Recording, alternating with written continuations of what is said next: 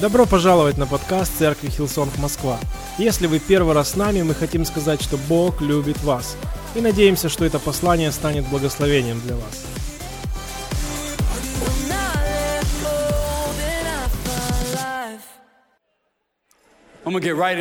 Я сразу приступлю к делу, вы не против? Готовы со мной сегодня поработать? Балкон, как у вас там дела? Да, классическая тема для конференции, но именно там места восхищения. Если Иисус вернется сегодня вечером, мы даже не заметим, что вы будете первыми, кто нас покинет. Между прочим, это не моя Библия. Моя Библия исчезла. Прошлым вечером я отложил ее на 5 секунд, и она исчезла. Поэтому, кто бы ты ни был, да благословит тебя Господь. А вы принесли Библию? Можете быстро ее открыть на Иоанна, глава 13.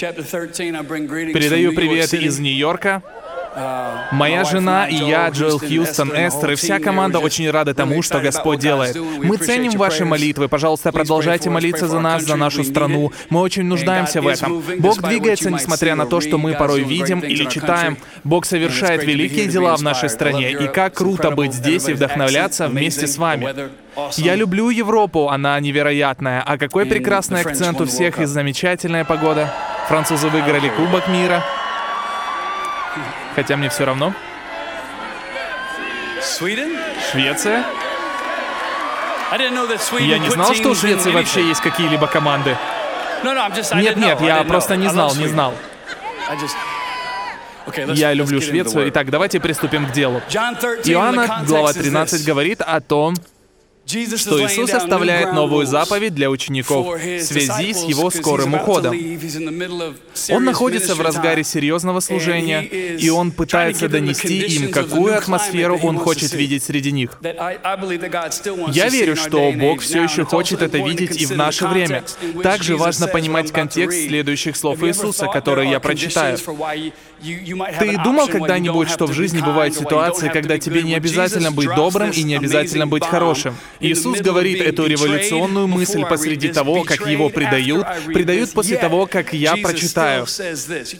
И все же Иисус говорит это. Ты говоришь, что у тебя была плохая неделя или месяц, но в жизни Иисуса это был момент, когда кто-то подвел его. Чуть позже многие также оставят его, но Он говорит, новую заповедь даю вам. Повторите, новую. Новую заповедь даю вам, Hillsong Европа, это я добавил сам, да любите друг друга. Как я возлюбил вас, так и вы да любите друг друга. По тому узнают все, что вы мои ученики, если будете иметь любовь между собою. Повторите, любовь. Если вам нужно название этой проповеди, я назвал ее «Это мы». Посмотри на соседа и скажи «Это мы». И я верю, что Иисус в этот момент дает своим возлюбленным ученикам четкое указание, как жить, чем мы должны отличаться от других, за что нас должны знать. Он использует это сильное слово «любовь». Он не говорит, что нас должны узнавать по нашим машинам, по подписчикам в Твиттере, потому как о нас отзывается. Он говорит, потому что узнают все, что вы мои ученики, если будете иметь любовь между собой. Это невероятно. Эта заповедь Иисуса прослеживается во всем Новом Завете. Мы можем жить радикальной, безумной, сверхъестественной, активной и заразительной жизнью, так что люди вокруг не смогут устоять перед тем, что Господь делает в нас. Он даже не говорит о достижении всего мира, слышите? Он говорит о любви друг к другу. И вывод по умолчанию в том, что если вы будете любить друг друга, как я возлюбил вас, мир увидит, как меня меняется твоя жизнь и ответит, как попасть в эту тусовку? По вашей любви друг к другу люди узнают, что вы мои ученики. Мой вопрос к вам.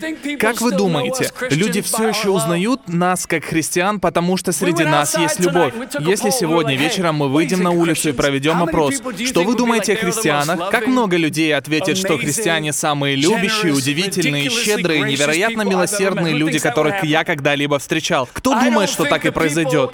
Я не думаю, что те люди, которые нам на самом деле очень нравятся, все сейчас находятся с нами в этом зале. Многие многие из них даже не знают Иисуса. Подними руку, если ты знаешь таких людей. Я не уверен, что этот погибающий мир знает правильных нас. Слишком долго нас определяли по нашим политическим взглядам, по нашей ненависти, по нашему умению указывать на недостатки других. Нас определяли по тому, против чего мы, а не по тому, за что мы. Не знаю, как вы, но я верю, что Божья любовь в нас настолько сильна и настолько безумна, что если мы просто будем делать то, к чему призывает нас Господь, мы увидим переворот в наших городах, странах и континентах. Это смешно, но мы должны владеть рынком любви. Я знаю, что я американец, но когда была королевская свадьба? Кто-нибудь это видел? Мы не следим за такими событиями в Америке, так как мы поклоняемся только одному царю, его имя Иисус. Но это было крутое событие. Все подключались к эфиру и смотрели, включая мою маму. Она смотрела прямой эфир, и я ей говорю, «Мама, ты можешь записать эфир и посмотреть это в любое удобное время». «Нет, я должна быть там в прямом эфире». И вот мы сидим, смотрим это все вместе в нашем доме. И я не мог поверить, что звездой всего этого события станет проповедник. Я подумал, как это смешно, что, во-первых, он встал и начал читать с айпада. И все люди были в недоумении. Он не устроил большую развлекательную проповедь. Он не делал ничего, чтобы раскачать толпу. Он просто вышел и начал говорить о любви Иисуса, которая ни с чем не сравнима. Она вне конкуренции, все, что на ней построено, устоит. И я подумал, это невероятно, что наш мир обратил на это внимание. Все, что сделал этот человек, он превознес имя Иисуса и говорил о любви, которая исходит только от Него. Звездой этой свадьбы при всем уважении был этот человек, превозносящий имя Иисуса. Для нас с вами это должно быть утешением, потому что так много всего, что мы не в силах сделать сегодня, и столько всего, что мы хотим исправить. Могу я услышать аминь хотя бы в полсилы? Кто хотел бы исправить некоторые вещи? У меня не всегда есть возможность вернуться в Нью-Йорк и стать ответом на любую проблему. Мы не можем проспонсировать каждого страдающего ребенка в этом мире, но знаете, что мы можем сделать? Мы можем лучше любить людей. Меня действительно вдохновляет то, что я могу встать на колени и сказать, Господь, помоги мне лучше любить людей. Потому что если я буду делать это правильно, люди увидят тебя через меня. Может быть, я не супер одаренный, может, у нас нет всего. Может, наша церковь в Нью-Йорке не самая лучшая. В твоей церкви, возможно, не самое лучшее прославление, но послушай, если в тебе есть любовь Иисуса, она будет отражаться во всем, что ты делаешь. Думаю, настало время забрать микрофон у тех, у кого он так долго был. Вы вообще со мной? Такое ощущение, что здесь половина баптистов, половина пятидесятников. Вы когда-нибудь присутствовали на свадьбе, где кто-то выпил слишком много и начинает говорить? И потом кто-нибудь встает и отбирает микрофон из его рук. Я верю, что это мы, как христиане, должны рассказывать историю, а не дьявол или люди, которые не знают Бога.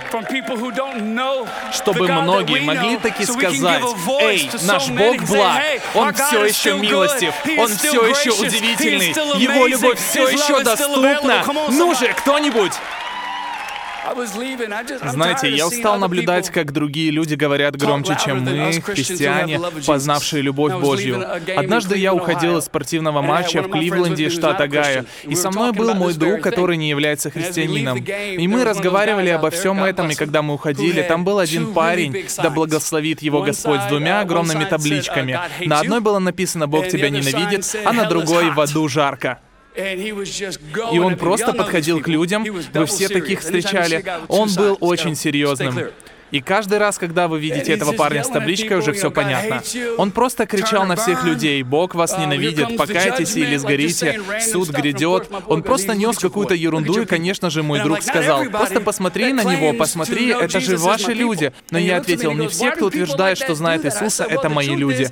Мой друг посмотрел на меня и сказал, «Почему эти люди говорят такое?» Я сказал, «В аду действительно жаркое суждение, реально, но этот человек недостаточно хорошо описывает другую часть истории. Иисус понес все все осуждение на себе, и Он умер за тебя. Есть ад, но есть и рай, есть грех, но и есть свобода от греха. Здесь есть кто-нибудь, кто готов принять эстафету и дополнить историю о том, что наш Бог благ. Это должны быть мы.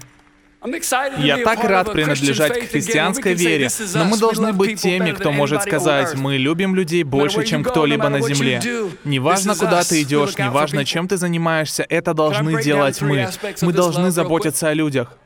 Могу ли я очень быстро разобрать три аспекта этой любви? Я не буду этого делать, если вы не хотите. Мы просто позовем сюда Джона. Давайте поприветствуем его, выкрикните что-нибудь. Три аспекта этой любви из одного стиха. Я верю, что это нам поможет. Кто-нибудь уже вдохновился любить людей больше? Мы всегда говорим о лидерстве, но я знаю следующее. Мы можем любить людей лучше, любить их так, как Иисус возлюбил нас. Знаете, я никогда не встречал человека, который говорил бы, я увольняюсь с работы, потому что мой начальник слишком любящий. Никогда не встречал ни одной пары, которая бы постоянно ругалась друг с другом, говоря, я не переношу своего мужа, он слишком меня любит. Самая привлекательная вещь на этой земле — это любовь Иисуса, поэтому наши церкви должны быть наполнены именно такой любовью. Номер один, ты можешь записать это, я быстро пробегусь по пунктам. Эти пункты будут на экране, если ты записываешь. Записывать не обязательно, только по желанию. Кстати, если кто-то пригласил тебя сегодня в церковь, мы любим тебя, даже если ты не христианин, мы рады, что ты здесь. Ты не обязан быть верующим, чтобы быть в наших церквях. Мы просто рады, что ты здесь, поэтому давайте горячо поприветствуем тех, кто, возможно, сейчас волнуется. Также давайте поприветствуем всех сотрудников этого зала. Им платят за то, что они здесь, но мы все равно вас любим. Мы рады, что вы здесь. И пока мы здесь, давайте также поблагодарим команду Hillsong London за то, что они сделали эту конференцию такой потрясающей. Вы лучшие. Номер один запишите, если мы будем говорить об этой любви, нам нужно знать, о чем мы говорим. Поэтому номер один, я верю, что эта любовь имеет точное определение. Она имеет конкретное значение. В ней нет двусмысленности, неясности, ее легко понять. Если обратиться к Писанию, то Иисус говорит следующее. «Заповедь новую даю вам. Да любите друг друга». Если бы это было все, что сказал Иисус, люди не были бы ошеломлены Его заявлением, потому что в еврейской культуре было принято любить людей из своего окружения. Затем Иисус подчеркивает важность любви и дает ей определение. «Да любите друг друга, как я возлюбил вас». Здесь христианство усложняется, потому что Иисус в своем одном заявлении позаботился о том, чтобы ни я, ни вы никогда не имели возможности давать свое определение любви. Итак, он смотрит на этих ребят и говорит, «Как я возлюбил вас». Если ты знаешь Иисуса, то вспомни и подумай о том, как Он возлюбил тебя. Он возлюбил тебя, когда ты этого не заслуживал. Он возлюбил тебя, когда ты ничего для этого не сделал. Он уже возлюбил тебя, когда ты бежал в противоположном направлении. Он возлюбил тебя, тебя, когда ты не сделал ничего, чтобы привлекло бы Божье присутствие в твою жизнь. Иисус смотрит на этих ребят и говорит, так любите друг друга, как я возлюбил вас. Любовь имеет точное определение, и это имеет огромное значение, потому что не все верят в одно и то же. Если бы мы могли давать определение любви, не знаю, как вы, но я бы очень тщательно и скрупулезно выбирал тех, кого мне стоит любить. Но Иисус хотел удостовериться, что никто не перепутал определение любви, поэтому Он говорит, «Я сделаю для тебя это очень простым навсегда всегда. Если ты хочешь узнать, что такое любовь, это я. Я терпелив, я добр, я смирен, я никогда не бросаю, я предан. Это вечная любовь. Я не знаю, как это принято у вас, но у нас в Нью-Йорке каждого свое определение любви. Любовь есть любовь.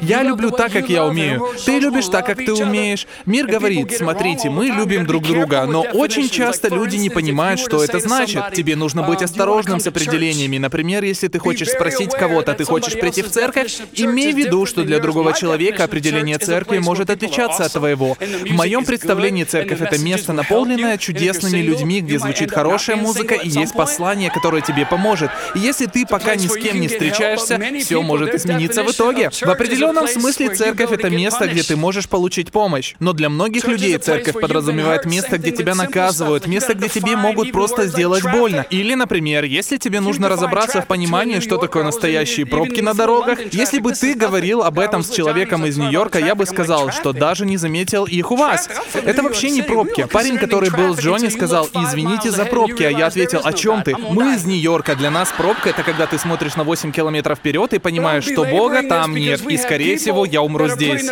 Но мне надоело то, что есть люди, которые вкладывают свое понимание в любовь, поэтому я хочу донести очень простую мысль сегодня. Если ты задумываешься о том, что значит любовь, задай себе вопрос, похоже ли это на Иисуса. Сказал бы так Иисус, поступил бы так Иисус? Олицетворяет ли это Иисуса? Если да, то это любовь. Если нет, то это не любовь.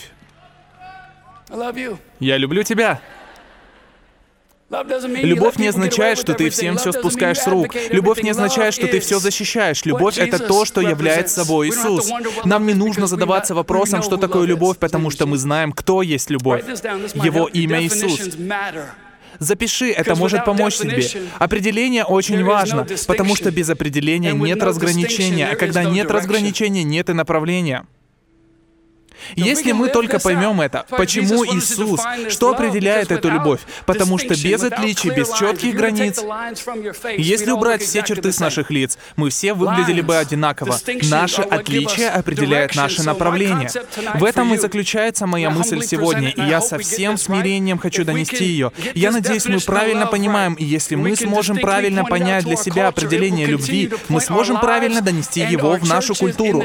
Именно это будет направлять наши жизни и нашей церкви к Иисусу. Ты хочешь узнать, кем является Иисус? Будь таким же, как Иисус, и это приведет тебя в правильное место. Что если бы наши церкви определялись нашей любовью? Я думаю, это круто, что наша церковь Hillsong известна своей музыкой. Многое из нашей музыки написал я, и я хочу Грэмми.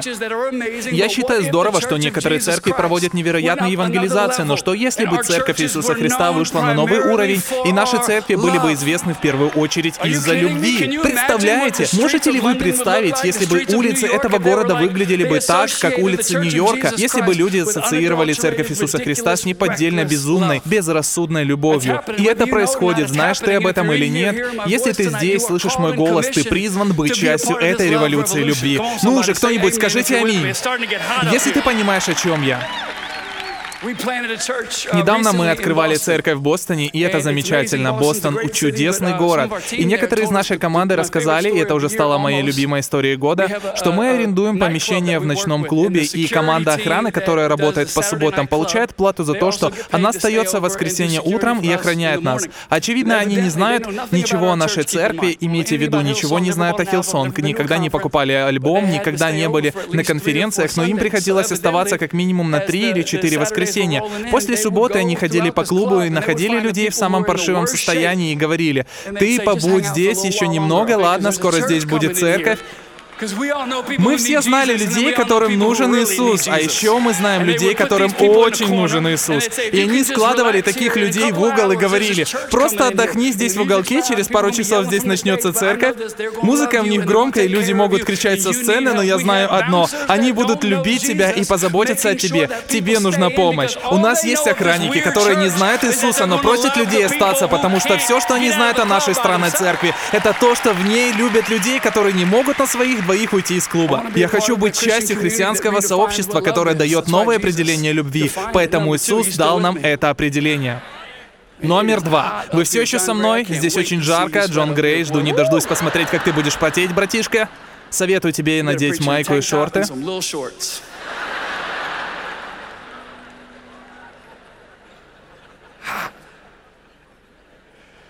Это любовь. Определение номер два — это любовь, я верю, развивается.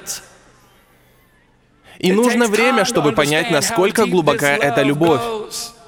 Если вы уже отключились и не слушаете меня и думаете, я не могу поверить, что этот парень говорит о любви, давайте переключимся на что-то другое. Вы не одни такие, люди говорили это во времена Иисуса. В самом деле, если ты посмотришь на другое место Писания, Иисус открывает нам что-то удивительное. Новую заповедь даю вам, возлюбите друг друга, как я возлюбил вас. И сразу после этого Петр говорит, но Иисус, куда ты идешь? Где ты будешь? Подумайте о следующем. Иисус дает нам самое невероятное повеление, и первая мысль Петра — сменить тему и перейти к чему-то другому.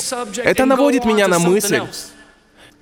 Неудивительно, что люди не хотят говорить о любви и не хотят фокусироваться на ней, потому что они хотят переключиться на более глубокие вещи. Мы хотим переключиться на лучшие вещи, но если ты знаешь Иисуса, вот почему я думаю, что Бог ставит время с Иисусом на первое место. И это время не в церкви, и это не время поклонения. И если ты проводишь время с Создателем в любви, у тебя нет другого выбора, как только любить еще больше, выглядеть как Он, поступать как Он, говорить как Он. Позволяешь ли ты Иисусу развивать эту любовь любовь в тебе. Это очень важно для меня.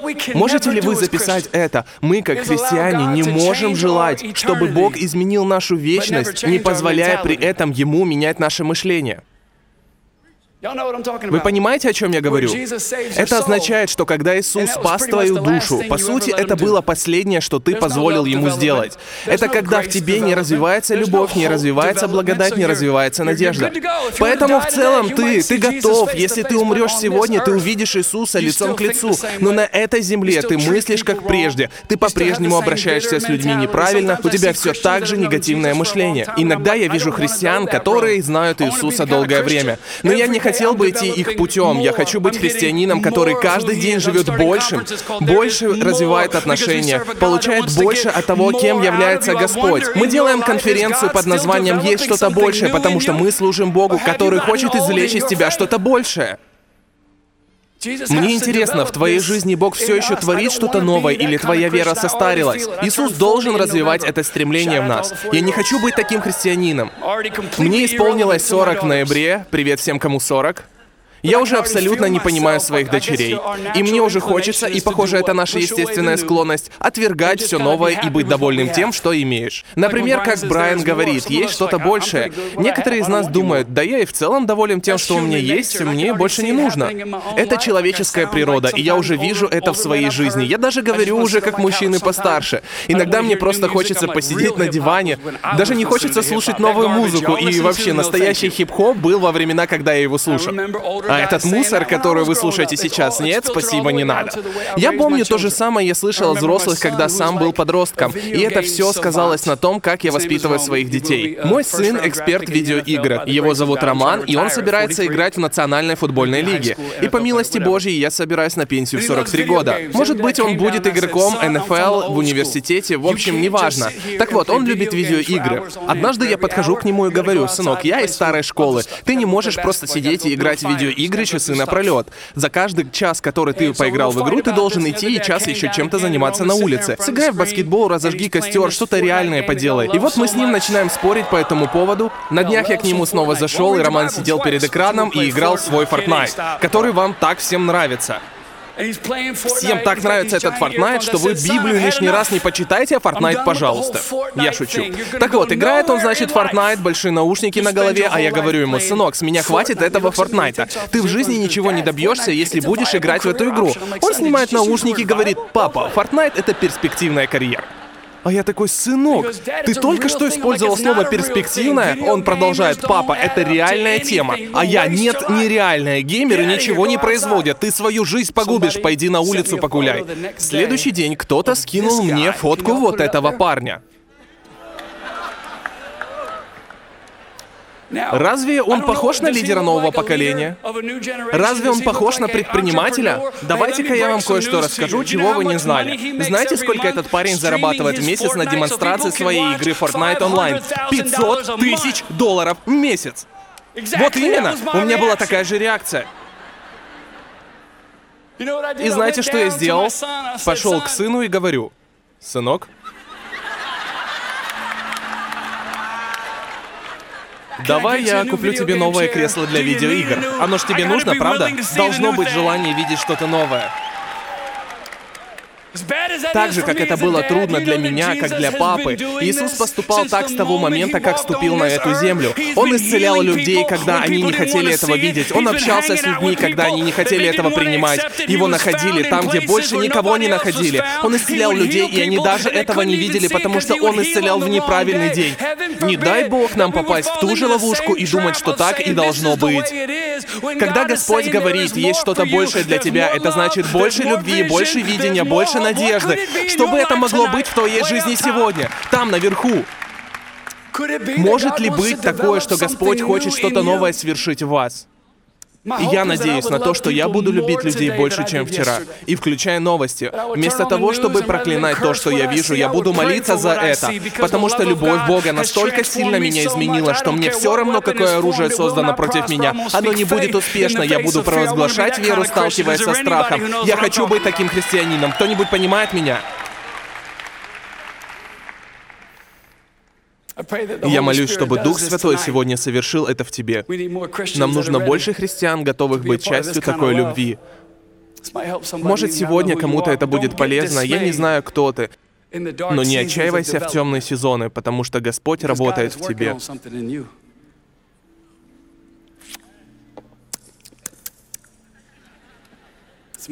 Какая у вас вкусная водичка? Могу я повториться, я не знаю, кто ты, но ты находишься в правильном месте, в правильное время, потому что ты на конференции. Это то место, где Господь действует. И не только на конференции Hillsong. Божья благодать может действовать на подобных собраниях, и твой дух будет ободрен. Аминь.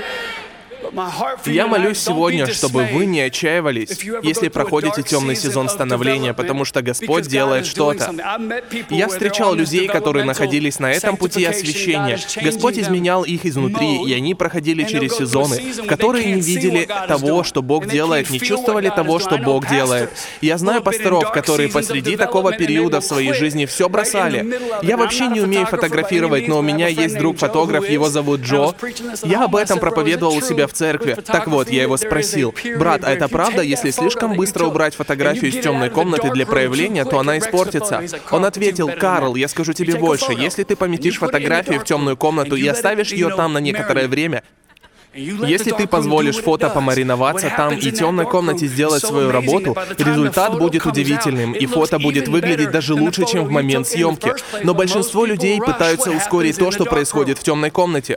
Это происходит с таким количеством христиан, что я даже сосчитать не могу. Они проходят сезоны, в которых не видят того, что делает Бог. Они не видят тех перемен, которые происходят. Если сегодня ты проходишь темные сезоны в своем росте, держись. Продолжай любить людей, продолжай любить Иисуса, провозглашая веру в любой ситуации, потому что Господь что-то совершает в твоей жизни. Он совершает в тебе то, что ты даже не подозреваешь. Кто-то недавно спросил меня, ты когда-нибудь волнуешься? Я ведь выступаю перед публикой, конечно, каждый раз. Но я оглядываюсь на свой путь становления, на котором я все еще нахожусь и буду, в принципе, до конца моих дней. Я вспоминаю, что с верой ожидал чего-то, но мой путь становления был не таким, как я ожидал. И оглядываясь назад, я понимаю, что Бог работал надо мной. Он учил меня, как быть уверенным в разговоре один на один, чтобы однажды, когда говорить придется перед множеством, я был готов. Я помню, как первый раз свидетельствовал свидетельствовал о своей вере. Кто из вас боялся свидетельствовать? Более половины из вас не хотят признаться в этом. Я помню, как я пытался скопить 2000 долларов, когда мне было 19 лет. Я хотел поступить в колледж Hillsong. Привет, Ли Бернс. Если ты не учился в колледже Hillsong, то тебе нужно это сделать. Ты не обязан этого делать, но есть вероятность того, что ты не попадешь в рай без диплома. Это то, что я слышал. Итак, мне нужно было заработать 2000 долларов, и я работал в одном магазинчике в Беверли-Хиллз в Калифорнии. Есть здесь кто-то из Калифорнии? Семь человек, здорово. Я старался заработать 2000 долларов. Я был таким страстным верующим, и у меня была карманная Библия. Моей работой было открывать дверь в магазин. И было одно правило, которое запрещало говорить с теми, кто входил. Нужно было просто стоять и открывать двери. Это было моей работой. Я собирался проработать год, скопить 2000 и отправиться в колледж Хилсон. Каждый день я смотрел, сколько осталось. И однажды я сказал, Господь, я готов достигать людей, использовать свою веру. Я чувствую, что я уже готов сделать шаг шаг вперед, и сегодня этот день. Однажды я сидел у двери, придерживал ее, и вошел какой-то мужчина. А у меня уже были подготовлены фразы из книги «Христос под следствием» Ли Стробола. Он заходит, вид у него как у типичного гангстера из фильма. И с ним супер крутая, интересная барышня. У него были золотые очки, золотые украшения, золотые штаны, золотые шлепки, весь в золоте. Гуччи Gang и все такое. И когда он вошел, я хотел сказать что-то крутое, а вышло следующее. Господь любит тебя, и он сделает что-то невероятное. Не знаю, у вас было когда-нибудь, что вы как бы слышите со стороны слова, исходящие из ваших уст? Он посмотрел на меня и говорит, что ты сказал? А я типа, я просто сказал, что Бог любит тебя, Он сделает что-то невероятное, а он ответил, ты даже не знаешь меня, и ушел. А я сижу и думаю, класс, теперь я потеряю работу. И вот когда его подруга все еще занималась покупками, он вернулся и спросил, почему ты мне это сказал? Почему ты сказал, что Бог любит меня? И что такого невероятного он сделает? И он расхаживает, смотрит на меня, а я думаю, что останусь сейчас без работы.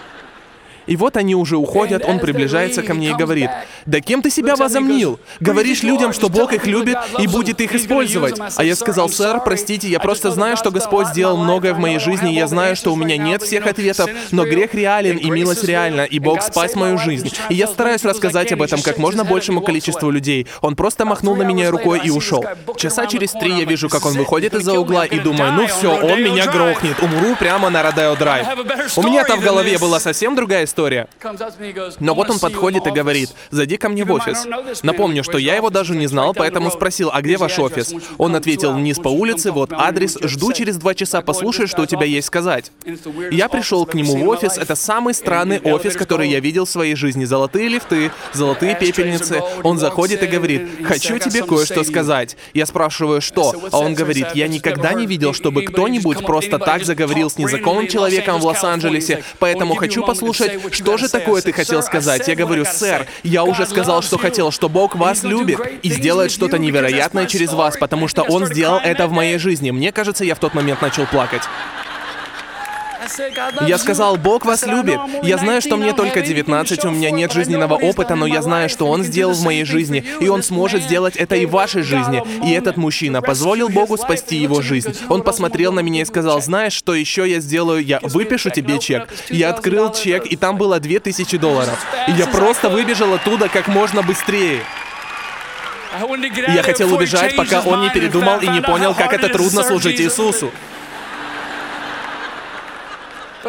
Но вспоминая об этом, я думаю, почему Бог сделал так, что я оказался в такой сумасшедшей ситуации, когда сегодня я смотрю на эту сцену и на людей, которых так сильно люблю, я чувствую смирение. Но на протяжении многих лет я изо всех сил просил, Бог, производи что-то внутри меня, чтобы в назначенный день, когда ты призовешь меня по имени, я не отступил, проходя трудные времена роста и развития, чтобы я не плакал о том, чего у меня нет, чтобы я радовался тому, что у меня есть. И когда придет тот самый день, я хочу быть готовым готовым делиться Божьей любовью, изменившей мою жизнь.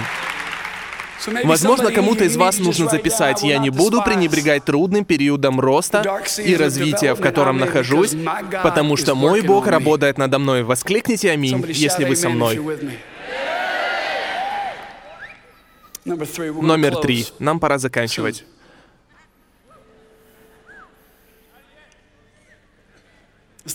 Определение любви — это Иисус. Эта любовь развивается силой Святого Духа. И третье, эта любовь опасна, когда она проявляется. Скажите «опасно».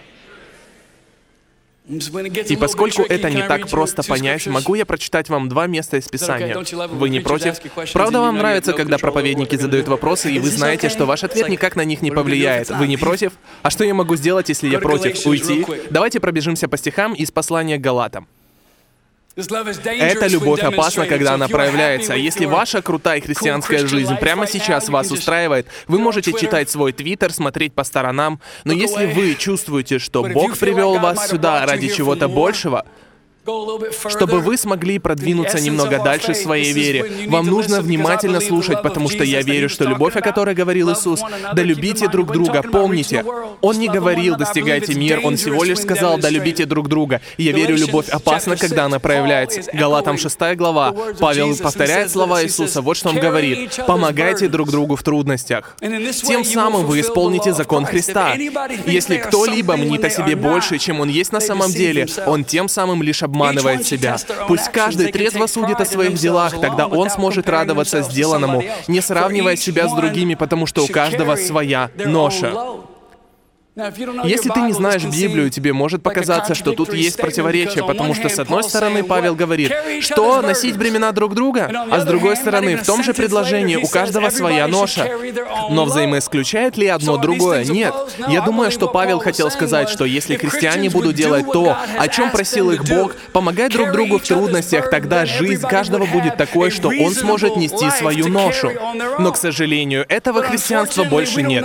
Можешь представить себе, что было бы бы, если бы мы вернулись к основам нашей веры и, глядя на тех, кто окружает нас в церкви, глядя на тех, кому больно, мы бы начали жить такой жизнью, когда мы несем времена друг друга, когда твоя победа — это моя победа, твое поражение — это мое поражение, твоя радость — это моя радость. Если ты на мели, у меня есть деньги, я тебе помогу. Если я на мели, я попрошу тебя, чтобы ты мне помог. Представь себе, что бы делал мир, если бы люди увидели, что христианская церковь действительно делает то, чему постоянно учил Иисус.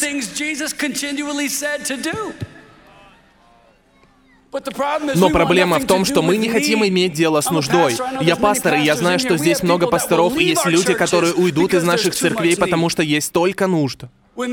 Но это было основой ранней церкви. Она росла, потому что была нужда. И были христиане, готовые ответить на призыв. Но знаете, что значит нести чью-то ношу? Вот почему она опасна, когда проявляется. Нам всем придется выйти за границы нашего маленького мира. Мне придется это сделать, и мне нужно будет встать на место другого человека, чтобы понять, какую ношу он несет. Но если вы планируете прожить такую себе крутую, чистенькую и чудесную жизнь, то это это не для вас. Но я знаю, у меня в церкви, в моем христианстве, если я чувствую застой в вере, у кого такое бывало? Снова ни у кого. У кого-то на этой стороне было искушение быть профессиональным христианином. И я знаю, что в такие моменты мне нужно найти нужду и взять эту ношу, потому что так я ближе всего к тому, чтобы быть похожим на Иисуса. Мне так часто спрашивают, Карл, каково это быть пастором, постоянно нести все эти бремена? Я отвечаю, во-первых, это не работа пастора, а работа христианина. И когда ты живешь такой жизнью, то есть два варианта — нести чью-то ношу и быть ею раздавленным, или нести чью-то ношу, понять, что я не являюсь ответом на эту нужду и принести ее Богу, который является этим ответом.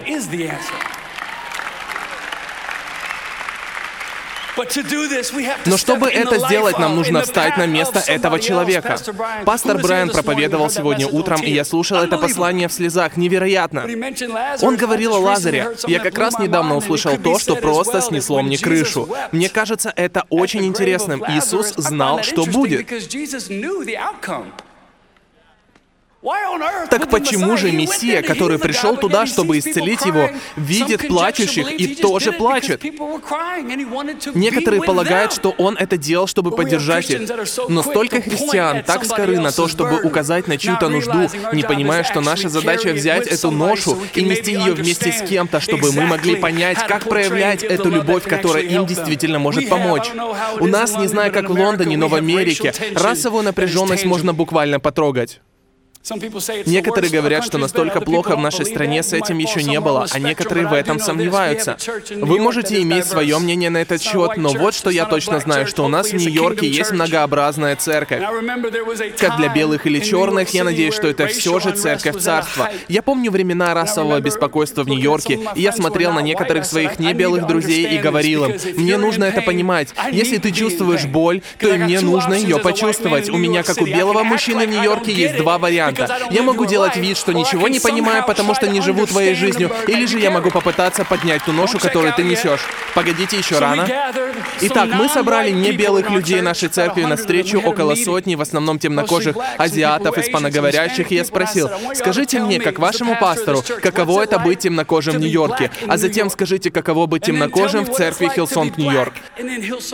Наша встреча продлилась два с половиной часа, и я скажу вам, все эти слезы, боль и все то, чего я раньше не знал, просто взорвали мое сознание. И может быть, цвет моей кожи после этого собрания не изменился, но изменилось то, как я смотрю на все.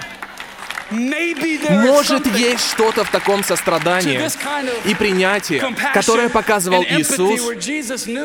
Ведь если мы не будем сразу же осуждать, а сначала возьмем чью-то ношу и будем нести ее, возможно, мы быстрее сможем донести ответы, в которых люди отчаянно нуждаются. Но это опасно.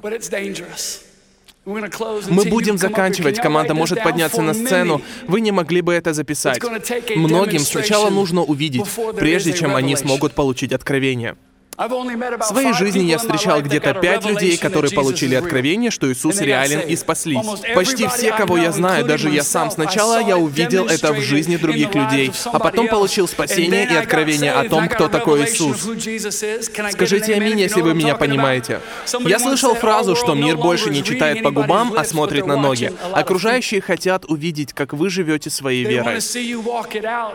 Проблема в том, что если вы хотите христианской жизни, где Бог вас спасает, спасает, дает вам деньги, дает вам вещи, дает вам успех, и вы пытаетесь не пересекаться с людьми, то у меня для вас плохие новости. Может, у вас так оно все и получится, но это не будет истинным смыслом жизни, потому что когда вы разделяете чью-то ношу, это меняет то, как вы молитесь, это меняет церковь, в которую вы ходите, это меняет то, как вы читаете Библию, это меняет то, куда вы вкладываете свои деньги. Возможно, люди не поймут, возможно, твоя церковь будет выглядеть совсем не так, как прежде. Людям может не нравиться, кого они в ней увидят, но когда ты разделяешь чью эту ношу, ты уже не будешь прежним.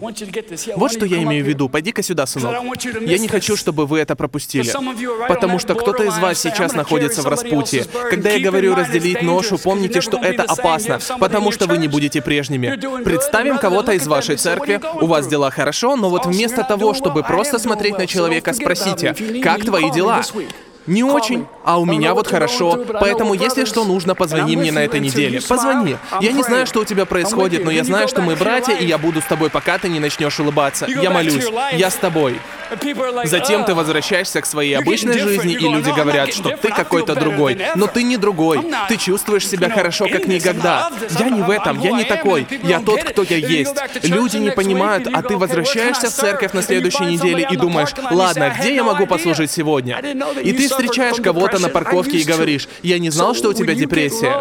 Я когда-то от нее тоже страдал, поэтому если тебе будет плохо, когда ты устанешь, просто позвони мне.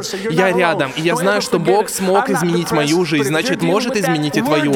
Поэтому ты не одинок. Никогда не забывай об этом. Да, у меня сейчас нет депрессии, но если ты через это проходишь, значит, мы будем вместе проходить через это. Я тебе помогу, ты не один, я люблю тебя, позвони. И вот ты возвращаешься в свой мир, к своей жизни, и ты не видишь людей, которые говорят, смотри-ка, он один из этих. А ты отвечаешь, нет, я просто делаю то, к чему меня призывает Бог.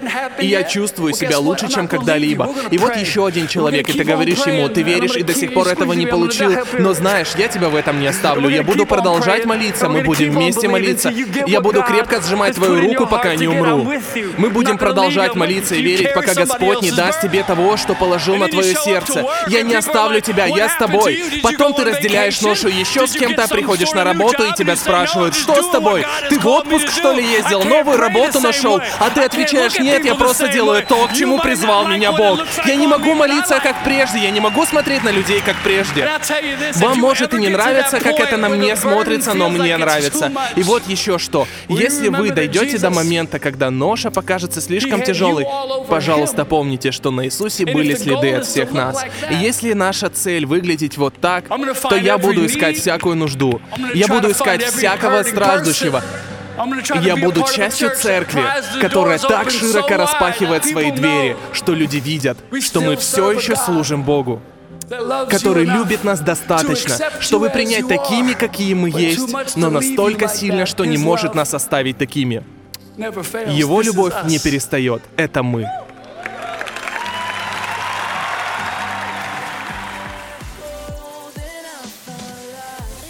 Вы прослушали проповедь до конца, и мы надеемся, что она стала ободрением для вас сегодня. Оставайтесь с нами на связи. Вы можете посетить наш сайт hillsong.rf а также подписаться на наш аккаунт в социальных сетях. Спасибо, что были с нами и до следующего выпуска.